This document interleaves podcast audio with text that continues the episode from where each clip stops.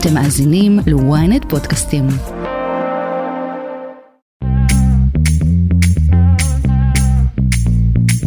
שלום לכם, אתם על כסף חדש, הפודקאסט הכלכלי היומי של ynet, אני רועי כץ, היום יום שלישי, ארבעה ביולי, יום עצמאות באמריקה, מה יהיה לנו היום? המתקפות של הפוליטיקאים נגד נגיד בנק ישראל, הפרופסור אמיר ירון, הן אה, הולכות ומקצינות על רקע הריבית הגבוהה, שמכבידה בעיקר על נוטלי המשכנתאות. אה, נראה שמצד הסיעות החרדיות, המתקפה, קשה במיוחד. אתמול, למשל, התבטא בעניין פעם נוספת. יושב ראש ועדת הכספים, חבר הכנסת משה גפני מיהדות התורה, דמות אה, פרלמנטרית ותיקה עם רקורד כלכלי מרשים, גפני הביע חרטה על המעורבות שלו עצמו בחקיקת אה, חוק בנק ישראל והעצמאות שניתנה לנגיד, מכיוון שלדבריו נתן, זה, כל זה נתן לבנק יותר מדי כוח. מאיר הירשמן, עמית מחקר במכון החרדי למחקרי מדיניות, אמר לנו שהכל הכל מתחיל ונגמר במצוקת המשכנתאות של הציבור החרדי. זה עלול להגיע ממש למצב שאנשים לא יוכלו לעמוד בהחזרי משכנתה, שזה מצב מאוד מאוד בעייתי. עוד בפוד, כתבנו בגליל ובגולן, יאיר קראוס, הוא דיבר איתנו על תופעת הפרוטקשן, דמי חסות, שאנחנו עוסקים בה הרבה הרבה, והיא הולכת ומתרחבת, ומאיימת עכשיו גם על ענף התיירות בצפון, וצריכה להדאיג כל אחד ואחד מאיתנו. זה התחיל אה, בפרוטקשן בתוך הכפרים הערביים, זה נמשך אה, לתוך אה, פרוטקשן בענף הנדל"ן, בחקלאות, קבלנים, זלג לתוך צימרים, בעלי צימרים שכעת אנחנו חושפים שנדרשים לשלם פרוטקשן, והמדרון הוא לשם. ולסיום הפרק, על רקע החגיגות, יום העצמאות האמריקאי, הזכרנו, היום 4 ביולי, דיברנו עם יונתן איבגי, הוא סמנכ"ל סחר ב-DHL אקספרס, על הישראלים שמזמינים מתקני ברביקיו לצליעת בשר, מתקנים מוגזמים בשווי של אלפי דולרים כדי לחגוג כל יום בשנה עם אחד הסמלים הכי אמריקאים שיש. מה המנגל הכי יקר שהכניסו לישראל דרך DHL? מי המנצח הגדול? זה בדיוק מה שבדקנו, 9,800 דולר. לקרוא לזה okay. אוקיי. מנגל זה קצת understatement. כסף חדש, אני רועי כץ, עורך את הפרק היום יאיר חסון, עמרי זינגר הוא על הביצוע הטכני, הפודקאסט הכלכלי היומי של ynet, הנה, אנחנו מתחילים. כסף חדש כסף חדש, אנחנו מתחילים עם העניין הבא. עליות הריבית של השנה האחרונה, הן חשפו את נגיד בנק ישראל, הפרופסור אמיר ירון, לביקורת, לפעמים גם ביקורת חריפה מצד הפוליטיקאים שלנו, כשנציגים מהסיעות החרדיות לוקחים אה, מקום בולט בביקורת. אה, אפילו יושב ראש ועדת הכספים הוותיק, חבר הכנסת משה גפני מיהדות התורה, הרחיק לכת ואמר, אתמול אני העברתי את החוק על עצמאות בנק ישראל, נתנו להם כוח ועצמאות, אבל אני מרגיש שעשינו דבר שמנצלים אותו, ואני לא בטוח שתמיד לטובה. על מערכת היחסים הזו בין המגזר החרדי, הפוליטיקאים החרדים ובנק ישראל, אנחנו מבקשים לשוחח עם עמית מחקר במכון החרדי למחקרי מדיניות. שלום מאיר הירשמן. נסה להסביר לנו בבקשה איך זה שהפוליטיקאים החרדים תפסו ככה עמדת הובלה בביקורת, לפעמים גם הביקורת הבוטה, כלפי בנק ישראל ונגיד בנק ישראל. טוב, אה, בלי או לפני שנכנסים לשאלה אם הביקורת מוצדקת ואני צריך אה, לומר אותה ובאיזו דרך, הסיבה שהם בעניין אה, מאוד פשוטה.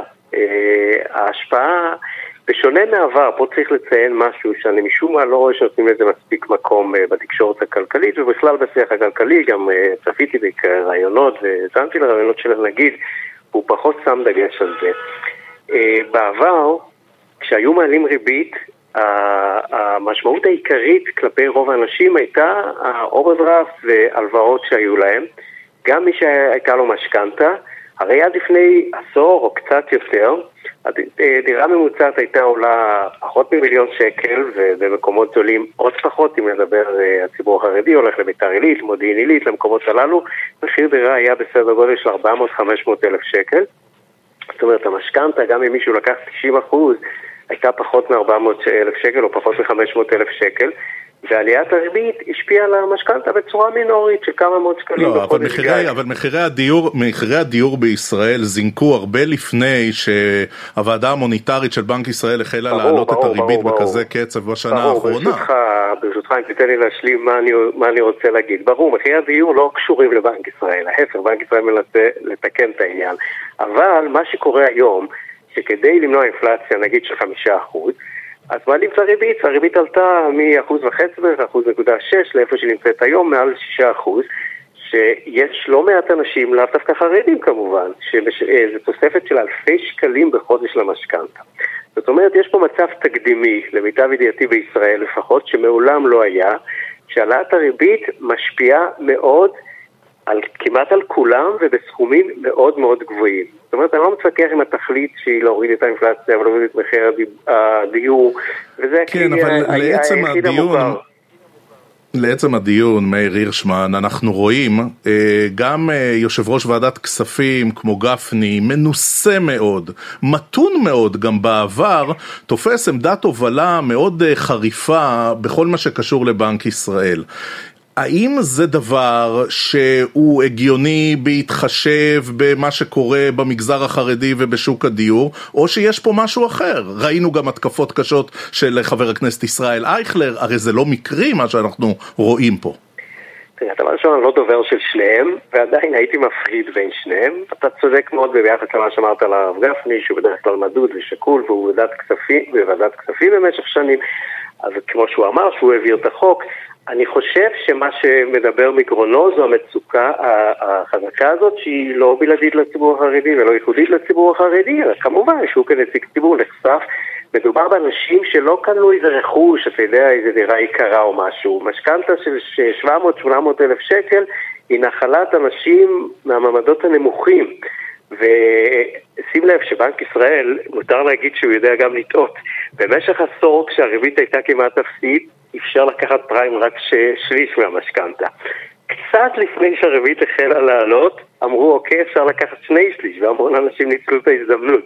זאת אומרת, לבנק ישראל יש טעויות. אני אישית, וודאי אני מבין שזו חוות הדעת של כל גורמי המקצוע בעולם, וגפני עצמו מסכים לזה שלבנק ישראל צריכה להיות עצמאות מוחלטת. זה לא אומר שאסור שתהיה לנו ביקורת על מהלכים, ובדיעבד בעניין של המשכנתאות, בנק ישראל גרם לאנשים נזק כפול. א', במשך העשור של הריבית הנמוכה, שלא אפשר להם לקחת ריבית פריים. באותה תקופה, זה שאנשים לא יכלו לקחת ריבית פריים, זה עלה להם אולי בעשרות או אולי אפילו במאות אלפי שקלים. באיזשהו שלב בנק ישראל נכנע במרכאות, או מכל סיבה אחרת אמר, אין בעיה, תיקחו שני שליש פריים, ואז פתאום החלק הזה יתייקר מאוד. אז ברור שבדיעבד אנחנו ודאי יכולים כן. להגיד שההחלטות uh, היו כאלו שגרמו נזק כלכלי גדול מאוד לאנשים מהיישוב, לא לאנשים שעושים עסקים, או אתה יודע, שלוקחים סיכונים. מאיר הירשמן, תן לנו תן לנו לנצל רגע את המומחיות שלך, ואני לא נכנס פה לפוליטיקה, אבל אני נכנס לשליטה שלך בשטח, כן? כשגפני וגם אייכלר אה, תוקפים את בנק ישראל, או את נגיד בנק ישראל אפילו אה, עצמו, הם מייצגים כעס גדול שיש בשטח, ברחוב החרדי, או להפך, הם מסמנים עבור הרחוב החרדי מיהו הדמון שאשם בזה שהם לא מסיימים את החודש עכשיו. אני, אני מקווה שיש גם אפשרות שלישית. אני חושב שהם מייצגים מאוד כאב ומצוקה שיש בציבור. עכשיו צריך להגיד ביושר, כמו בציבור הרחב, גם בציבור החרדי, רוב האנשים פחות בקיאים בניואנסים האלה, מדוע בנק ישראל צריך להיות עצמאי, ואם הוא כן יכול להתנהג אחרת, וזה כן בסדר לבקר או לא, הם פשוט קשובים יותר. חברי הכנסת החרדים, מכל צורת העבודה שלהם, היא הרבה יותר במגע ישיר עם הציבור. זאת אומרת, כשיש איזושהי צעקה בציבור, איזה קושי, איזה כאב, הם נחשפים לזה באופן ישיר, אנשים פוגשים אותם בבית הכנסת, אנשים פוגשים אותם ברחוב, אני לא מאשר חברי כנסת לא חרדים כאלה. יותר...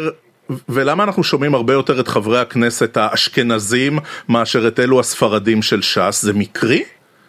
איזו שאלה מעניינת, אני חייב להגיד, לא חשבתי עליה, אבל אה, אה, פשוט גפני יושב על המשבצת של ועדת הכספים ואייכלר אה, מתבטא הרבה כידוע, זה לא, לא איזה משהו חדש, אבל אני לא בטוח שיש פה משהו שאפשר להצביע עליו. יכול להיות, אחרי שאתה שואל, ואני חושב תוך כדי השיחה, משהו שאני פחות אוהב לעשות, שבגלל שאצל הציבור החרדי האשכנזי התרבות של קניית דירות יותר רווחת, ובציבור של מצביעי ש"ס, אז יכול להיות שלזה יש גם השפעה על העניין, אבל שוב, זה באמת משהו שאני אומר בשלוף תוך כדי שיחה, לא משהו שבדקתי מאיזשהו אופן.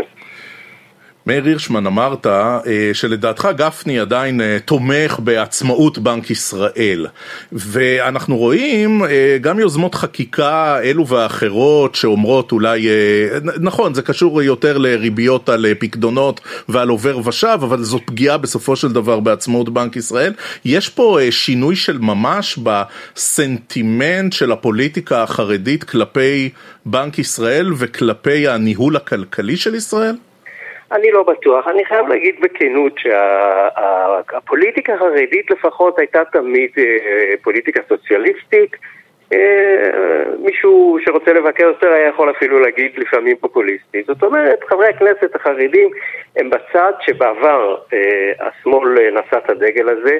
חלו פה כמה שינויים בשנים האחרונות, אחד מהם היה ממשלת בנט, ש...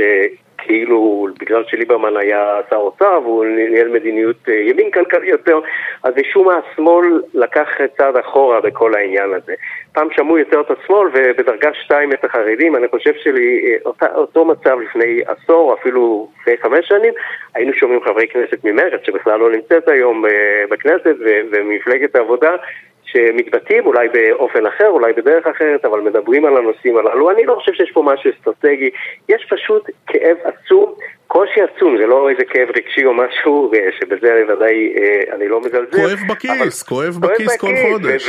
וזה עלול, עלול לגרום, אנחנו עוד לא שם לכאורה, אבל זה עלול להגיע ממש למצב שאנשים לא יוכלו לעמוד בהחזרי משכנתה, שזה מצב מאוד מאוד בעייתי, גם מבחינת בנק ישראל. מדברים על זה? מדברים על זה ברחוב החרדי, על קטסטרופה כלכלית כתוצאה אה, מהחזרי משכנתה שלא יעמדו בהם? חד משמעית, יש דיבורים. שוב, זה לא משהו מקצועי שמישהו פילח ובדק ועשה מחקר עומק, אבל מאוד פשוט. הרבה אנשים מתחו את עצמם לקצה מראש, בריביות הקודמות. זאת אומרת, משפחה שמרוויחה עשרת אלפים שקל לקחה לעצמה משכנתה של שלוש, ארבע, חמש, לפעמים שש, הגזימו, מתחו לקצה, לקחו גם הלוואות מהצד. זאת אומרת, ההון העצמי גם היה מהלוואות, חלקם בלי ריבית אומנם, אבל עדיין צריך לשלם, ודווקא בהלוואות ללא ריבית של גמ"חים התשלומים יותר גבוהים, כי הם לא לתקופות כל כך ארוכות. נראה לי שהגמ"ח הכי ארוך נותן לחמש שנים, משהו בסדר גודל הזה. ברור, יכול להיות שמישהו מצא משהו יותר ארוך, אבל אלו סדרי הגודל.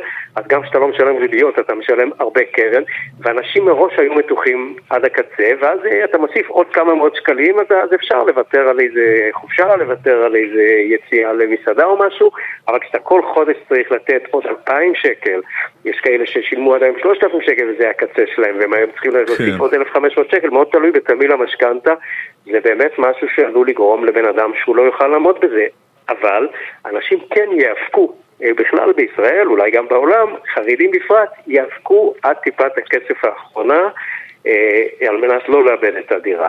אבל uh, כמובן שלא הכל uh, בידיים שלהם. אם זה uh, נראה, כבר נראה שהריבית הגיעה לשיא, אז אנחנו כבר אולי יעלו עוד רבע אחוז, חצי אחוז, אבל אה, גם תלוי כמה זמן זה יימשך. זה בהחלט מאוד מאוד מכביד על התקציב החרדי.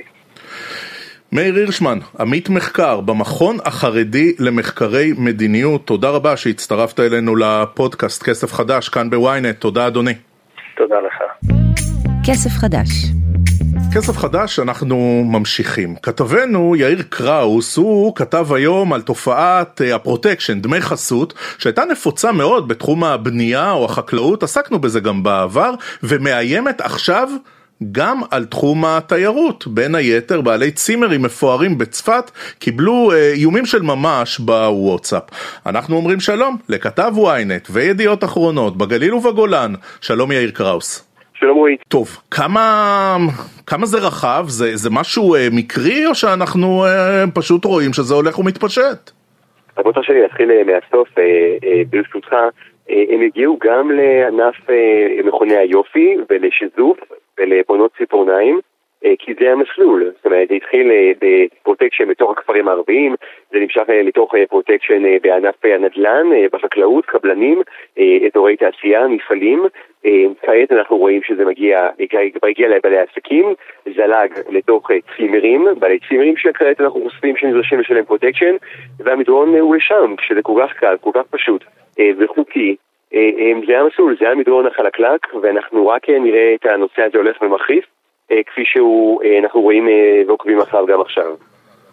רגע, סליחה שאני פותח פה שנייה סוגריים, כן. הזכרת מכוני יופי, זה, זה כבר קורה או שזו תחזית? לא, לא, אבל זו תחזית שהיא לא תהיה מופרכת, כי אם הייתי אומר לך לפני שלושה שבועות, לפני חודש, שיפנו אפילו לצימריסטים, היית שואל אותי אם זה תחזית או שזה תחזית כן. מופרכת או שזה זה, הייתי אומר לך, זה נכון. מה זו תחזית, אני חושב שזה תחזית די ריאלית. אז איך זה קורה? איך, אה, מה, מה בעצם אה, מקבלים אותם אה, בעלי צימרים או בעל צימרים? איזה סוג של איום הוא מקבל? כי בחקלאות, מהפרסומים שלך, אני זוכר היטב, זה תמיד איזה בקבוק של בנזין ולידו קופסת גפרורים. איך מגיע פה האיום? ברגע שמזהים אותם ארגוני פשיעה, מזהים שיש פה אדם שיש לו הכנסה כספית, הם מבינים שהם רוצים לחלוק בה. הם אה, לא מסכימים שמערכת המיסוי אה, שלהם לא תגיע גם אה, לכיס של אותו אדם, וכמו ביטוח לאומי וכמו מס הכנסה גם להם מגיעה ליטרת הבשר שלהם, והם פונים בדרישה, הם יודעים לומר כמה עסקים יש לך, מה להעריך כמה נכסים יש לך, ולקבוע לך שומה. אותו בעל צימר של ריאן, הוא בעל כמה צימרים בעיר צפת, השומה שהם קבעו לו היא 400 אלף שקלים, וזה התשלום שהוא נדרש לשלם.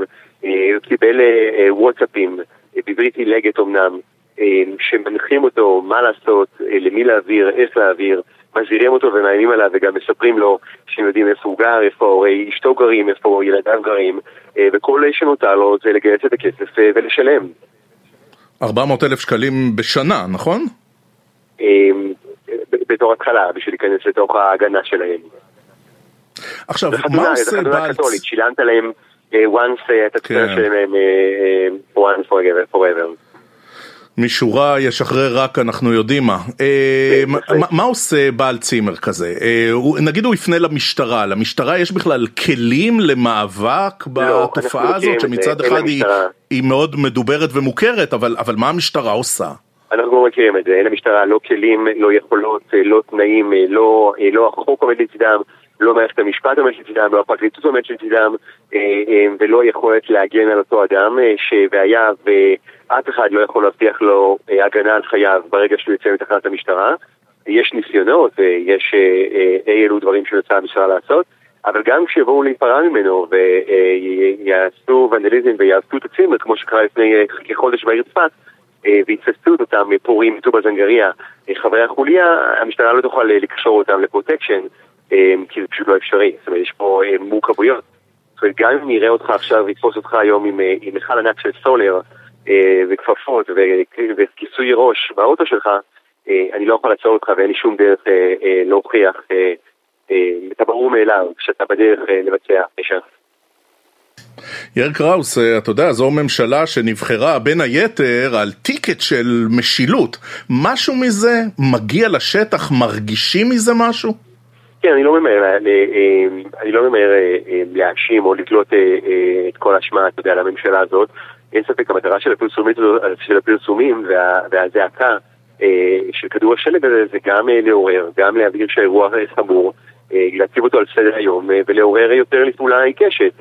אה, יש פה, זו פעולה ספציפית שלא תיקח יום אחד, אה, אבל אה, צריך לדבר על זה, זאת אומרת צריך לדבר על זה ולהכיר שמדובר באירוע שלא מתחיל אה, לפני חצי שנה ולא לפני שנה. אבל אה, הולך ונמשך, אה, הממשלה עושה... לא, אבל יש, אבל יש רוח יש, גבית שמגיעה מקריית כן, הממשלה לא בירושלים. לא כן, כן, אנחנו עוד לא שם, יש רוח גבית, אנחנו עוד לא שם. כן. טוב, אם אנחנו מדברים על קריית הממשלה בירושלים, אם אנחנו מדברים אפילו ספציפית על משרד ראש הממשלה, בוא נדבר על עניין נוסף שאתה אה, מסקר אותו ואתה מפרסם היום, שמאחורי הקלעים של, צריך להגיד, התקפלות בפרויקט הטורבינות ברמת הגולן, אה, ראש הממשלה עצמו שוחח עם אה, ראשי חברת אנרג'יקס שהם המפסידים מההתפרעות הדרוזית הזו. כן, רועי, זה עוד חשיפה שלנו מהבוקר על שיחות אה, אה, ישירות, טלפוניות, עם אנשי חברת האנרג'יקס שמקיים נתניהו בימים האחרונים, כאשר מצד אחד הוא מנחה את המשטרה להיערך אה, במבצע משמעותי מאוד, עם אה, כוחות אה, עצומים של שוטרים שמועלים לרמת הגולן, בתי המלון בגולן שנסגרים לצורך אירוח השוטרים, משאבים רבים שמשקיעה המשטרה אה, בידיעה שהבוקר, בסמוך לשעה 6 בבוקר, היא מתחילה במבצע להגנת העבודות, ובמקביל הוא אה, אה, כבר החליט וגמר בליבו שהעבודות הללו לא יתחדשו, בהתחלה זה היה ליומיים, ואחר כך לשבוע, ועכשיו לחודש, אה, שוב פעם הקמת אה, ועדת אה, מסמוס כפי שאנחנו מכירים את הפרקטיקה הזאת. אה, וכך זה קורה, זאת אומרת אפשר כבר, גם פה אפשר כבר לדעת מה הסוף. אה, אה, ממש ככה? זאת אומרת, בהבחנה המקצועית שמבוססת על עבודתך העיתונאית המשובחת, אתה אומר, הטורבינות לא הסתובבו, ב... השבשבות לא הסתובבו בגולן? הדרוזים ניצחו? תשמע, זה סיפור של יותר מקרוב למיליארד דולר, פיצויים, מיליארד שקל. וזה המון היבטים כלכליים עצומים. אני לא מניח שלא יסתובבו, אבל בוודאי שמה שאנחנו, התוכניות היום לא יהיו. זה לא יקרה. ככה, בתצורה הזאת. אז מי אמר שבישראל לא מבינים רק כוח? יאיר קראוס, כתב ynet וידיעות אחרונות בגליל ובגולן, תודה רבה, תודה רבה על השיחה יאיר. כסף חדש כסף חדש, אנחנו לנושא השלישי שלנו היום בארצות הברית, חוגגים היום, יום עצמאות, הארבעה ביולי. אני חושב שאין הזדמנות טובה יותר כדי לדבר על אחד המוצרים, אחד הסמלים הכי אמריקניים שיש. הברביקיו. ויש פה הרבה מאוד ישראלים שמזמינים מתקני צלייה ענקיים, בין היתר גם מארצות הברית, רק כדי uh, לצלות את הבשר כמו שצריך, כמו שלימד אותנו הדוד סם. אנחנו אומרים שלום לסמנכ"ל סחר ב-DHL אקספרס, שלום יונתן איבגי. היי, שלום רועי, תודה שהזמנת, וכמובן אה, יום עצמאות שמח לאמריקאים. יום עצמאות שמח לגמרי, אתה יודע, כשהיינו ילדים, יונתן, אז היה לנו גריל פח קטן, ואבא נפנף, והיינו שמים, אה, אתה יודע, קצת כנפיים ושתי נקניקיות, אבל אה, אתם, אולי מזהים הכי טוב את המהפכה של העשור האחרון, של השנים האחרונות, הישראלים רוצים את זה הכל ובגדול. ובגדול, בדיוק. אה, בוא נגיד שאנחנו יודעים שנגמרו הימים שרק אבא עושה על האש וגם אמא עושה, אבל גם נגמרו המנגל פח ואף אחד פה כבר לא מנפנף. אה, אתה ממש צודק. אה, אכן יש עלייה משמעותית מאוד, דיברנו עליה כמה פעמים, בקטגוריה של התחביבים ודברים לעשות מהבית, כל הדבר הזה מתחילת הקורונה הוא מאוד מאוד צומח, על חשבון יבוא אישי של טקסטיל ובגדים לילדים וכולי, ובתוך הקטגוריה הזאת בהחלט ברביקיו, כל המוסד הזה אה, וכל הדברים שישראלים אוהבים לייבש שקשורים לזה גם מאוד מאוד צומח. אני אגיד, אה, בניגוד לדברים האחרים שדיברנו עליהם בעבר, פה זה לא במאות אלפים, כן? אה, זה מה שנקרא בפינצטה במספרים שאתם רגילים לשמוע מאיתנו, זה גידול של כמה מאות יחידות שנכנסות לישראל כל חודש אבל מה שייחודי בהם, זה שאם תדמיין את המנגלים המוגזמים שאנחנו רגילים לראות, אז מה שהישראלים, שזה הרי קיים ברשתות השיווק בישראל, אה, על הפערי מחירים, תכף, תכף נדבר על הפערי מחירים, אבל כאן, מה שהישראלים נוטים לייבא זה בעיקר את הדגמים היותר אה, בומבסטיים, רובסטיים. רגע, רגע, כשאתה אומר בומבסטי ורובסטי, אתה כבר מרמז להזמנות מוגזמות של ממש. תן לנו כמה דוגמאות. אז אה, כן, אז אנחנו תמיד מסתכלים על היבוא האישי, ובסוף אתה רואה את התיאור של איך שהיצרן קרא לזה. אני בן אדם קצת ויזואלי, אז היינו צריכים לעשות קצת גוגל כדי לראות במה מדובר. אז אה, בוא נגיד כזה דבר, מדובר במנגלים שהם פחות או יותר פי שתיים יותר גדולים מהמנגלים של העשור האחרון שאתה רגיל לראות אותם, במרפסות ובבתים, רחבים יותר, חלקם הגדול, אפשר לקרוא לזה מטבח אאוטדור ולא אה, סתם מנגל, כי הם כבר מגיעים ביחד עם חלקם מקררים, ארונות, זה ממש סוג של אה, רהיט. אה, דיברנו על זה הרבה, ואתה יכול לדמיין שלשלוח את זה מהצד השני של העולם, אה, זה לא דבר אה, זול, אה, זה מאוד פשוט, אבל זה לא זול. רגע, אבל מבחינתך, מבחינ... מבחינתך כמי שצריך בסופו של דבר להביא את זה לאותה אה, מרפסת בקומה גבוהה או לאותה אה, מדשאה מאחורי בית פרטי, זה כבר אתגר לוגיסטי של ממש, נכון? זה לא איזה קופסה שמצמידים לדלת, זה כבר על גבול המלגזה. נכון, אה, זה אתגר לא מבוטל, בדיוק כמו המבצעים שאנחנו זוכרים מהעבר, שהישראלים הביאו, אתה יודע, צעצועים של ילדים לגינות משחק ו- ודברים כאלה, כן, זה נפחי וזה גדול. אה, ברוב מוחלט של הבתים יש מעליות ומעליות מסע וכולי, אז אנחנו מסתדרים. היה ולא, באמת יש פה אתגר ואנחנו פותרים אותו. טוב, בוא נדבר קצת אה, מחירים. כמה כסף הישראלים מוציאים על אותם כמה מאות יחידות ענק לברביקיו שהם מכניסים לישראל, בין היתר גם דרככם ב-DHL? אז אנחנו מדברים, חקרנו קצת את התקופה האחרונה ואת, ה, ואת עשרות ומאות היחידות שנכנסו בחודשיים האחרונים, בוא נגיד. אנחנו מדברים על עלות אה, ראשונית של 2,000-3,000 דולר, על הדברים האלה אנחנו מדברים.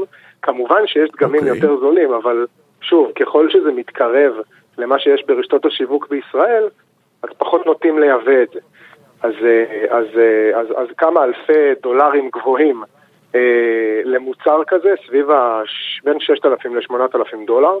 אני כן יכול להגיד לך שהדגמים שכן קיימים כאן, הפחות מוגזמים, הרי האמריקאים אומה שאוהבת ליהנות, אז הדגמים היותר רגילים הם בפער לפחות של 100% על המחיר הישראלי, לטובת האמריקאים, כולל המשלוח.